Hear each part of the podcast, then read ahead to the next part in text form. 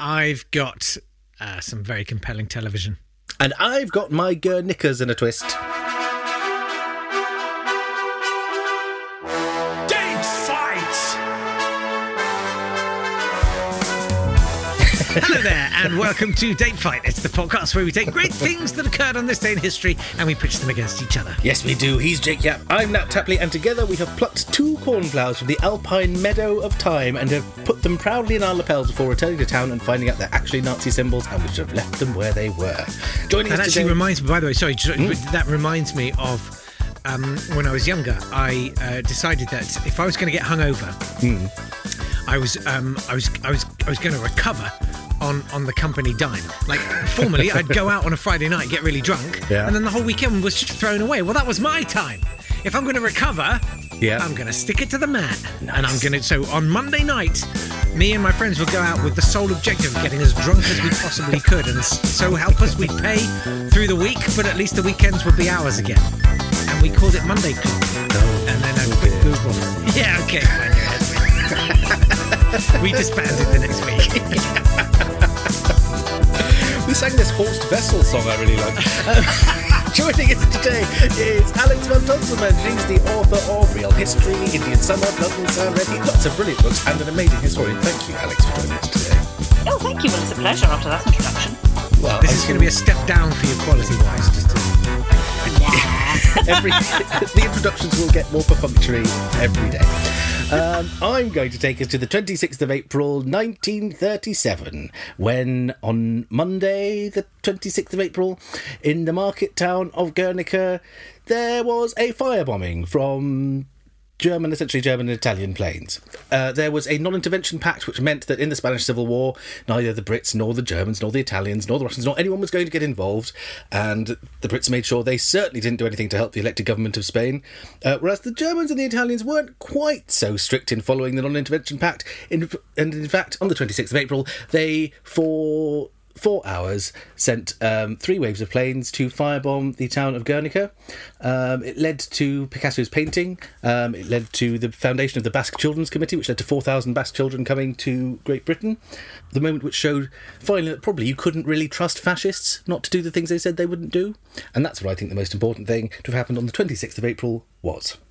I know you think it's in the bag as human tragedies go, but I'm going to take you to the 26th of April 1986 and one of the most incredible TV drama development brainstorms of all time. A nuclear reactor accident occurs at the Chernobyl nuclear power plant in the Soviet Union, now Ukraine, creating the world's worst nuclear disaster.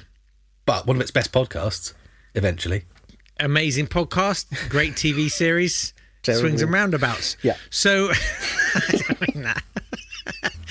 Interesting. Look, everybody knows lots of things about Chernobyl. I don't need to say very much about it. What I didn't know was that Nats, and I know you're a bit of a one for this kind of stuff. What's really going on in the universe? We don't know. In the Book of Revelations, Nathaniel, an angel predicted a giant star, a wormwood. Oh yes, wormwood. Star would bring on doomsday, effectively. Well, guess Chernobyl. What? Wormwood plants, right? Right? Yeah. Come on!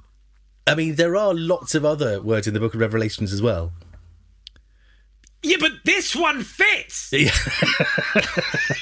So, think about it. I will. So, for a time, obviously, it was the most radioactive place on Earth. Do you know now where the most radioactive place on Earth is? I don't. Is it a banana plantation? Because bananas are all radioactive, aren't they? That's a very good guess. Alex, do you want to have a go? Yeah, no, I... Japan. What about the other nuclear disaster? Fukushima? You know. Yeah. It's a good guess, good guess. Inside a smoker's lung. What? Which smoker? Yeah. Let's stay away from him. Or her. Any smoker. Mad, isn't it? But so hang on. So Chernobyl was never the most radioactive place? Because smokers... No, when it was like properly... Oh, right, okay. You know. Fizzy and hot. So I think it was. How many years did it take to get down below the level of a smoker's lung? 20 Bensons.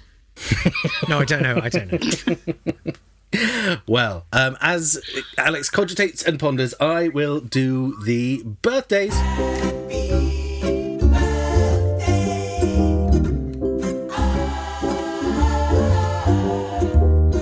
Happy birthday to John James Audubon, the ornithologist and printer of the Birds of America.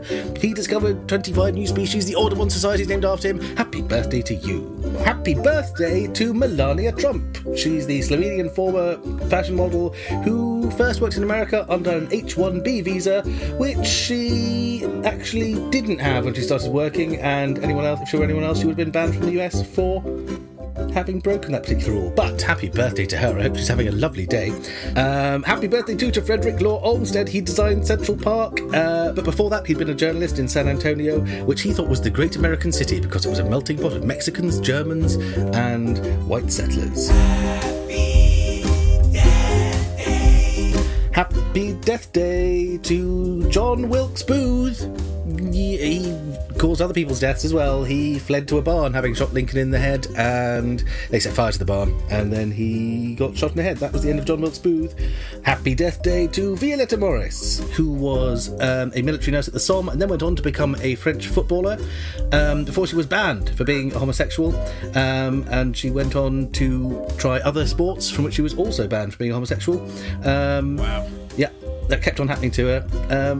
Unfortunately, she ended up collaborating with the Nazis, so probably not remembered as well as she should be. Swings and roundabouts. Yeah. Maybe we'll just change the title of this podcast to Swings and Roundabouts. There's a good TV programme. I'm thinking about tomorrow's episode, and our podcast should be called The British Are the Worst People. Yes, we have established that. Pretty much unanimously, yeah. Happy Death Day to Mrs Chippy, who was the cat on the expedition Jake told us all about so movingly the other day, the Shackleton expedition. She was Henry McNeish's cat, whom he killed. He killed Mrs Chippy, so Shackleton may not have lost any men, Jake, but he did lose a cat. The vote was cast. I think I still lost, so don't worry about it. No, you won. Didn't you win that? I'm pretty sure you won that one. So that's it. That's the birthdays. That's the birthdays and the death days. And now we come to the moment we've all been waiting for, the moment of judgment. Alex, how are you feeling about today's events? Quite conflicted, Nat. Guernica and Chernobyl are both massive events, and probably with significant death tolls, although hard to say how many people really died as a result of. But which had the best disaster. Paintings as a result of it? Well, that's the thing. There's also the best paintings. Which had the best TV show off the back of it? Poo. What I've got to decide is whether I prefer a painting or a TV show, which both are really very good, aren't they? So the cultural impact of both. Wow. Are very, let's very not high. Consider Picasso's personal history with people. No, he wasn't good with people, was he? Not with history of that in television, so... Yeah. Television is, as we know, sex pest free. I think probably the bigger impact is from Chernobyl, I'm afraid. Although it is a very, very tight run thing, I have to say. This is an unusually tricky one. All right, then. That's great. Sorry. I think you've made the right decision. One of my favourite articles in Viz magazine of all time was a discovery that an £8 black and white television was something like 11 times more entertaining than the most expensive painting in the world, which was like Van Gogh's Sunflowers or whatever it was, for $77 million, because they did an experiment where they shut a guy in a room for an hour with the painting and an £8 black and white TV they bought in a boot fair. And the guy spent 5 minutes looking at the painting and then the rest of the hour watching whatever was on the television. I thought made a good point. As once again, we bow to the inevitable power of television before fine art. We invite you all to join us tomorrow when we will once again be comparing incomparable things to find out which is best. Yes, and if there are any executives casting about for the next disastrous television series, the format is available to option. In the meantime, thanks very much for listening, and we'll see you tomorrow. Bye-bye. Yes, see you tomorrow. Bye.